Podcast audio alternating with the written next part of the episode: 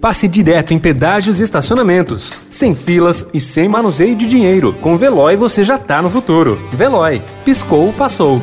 Notícia no seu tempo. Metrópole.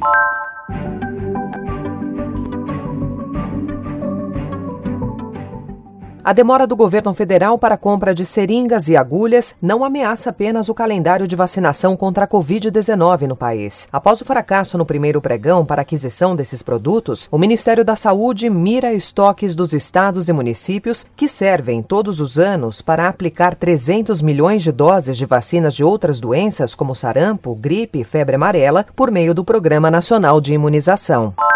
Após o fracasso em pregão para comprar 331 milhões de seringas e agulhas, o governo mudou de estratégia, restringiu exportações desses produtos e retirou imposto para importação. O Ministério da Saúde chegou a negociar a aquisição de estoque excedente da indústria nacional, mas o processo foi suspenso após a declaração de Jair Bolsonaro de que interromperia as compras desses insumos.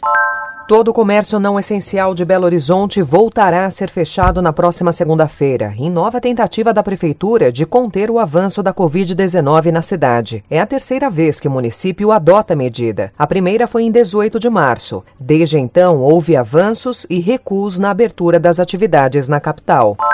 Sem dar detalhes, o governador de São Paulo, João Dória, afirmou ontem acreditar que toda a população de São Paulo estará vacinada contra a Covid-19 ainda em 2021. A expectativa é de que os dados de eficácia da vacina Coronavac sejam divulgados hoje. O governo estadual ainda reconheceu a aceleração do contágio e cobrou respeito ao Plano Estadual de Reabertura Econômica, descumprido por algumas cidades, principalmente no litoral, nas festas de fim de ano.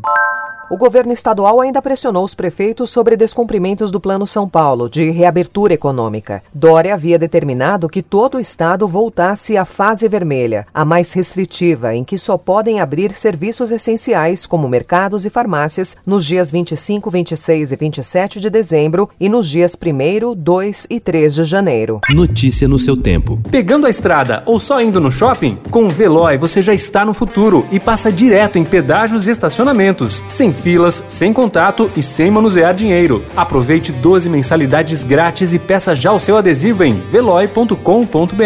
Veloy. Piscou, passou.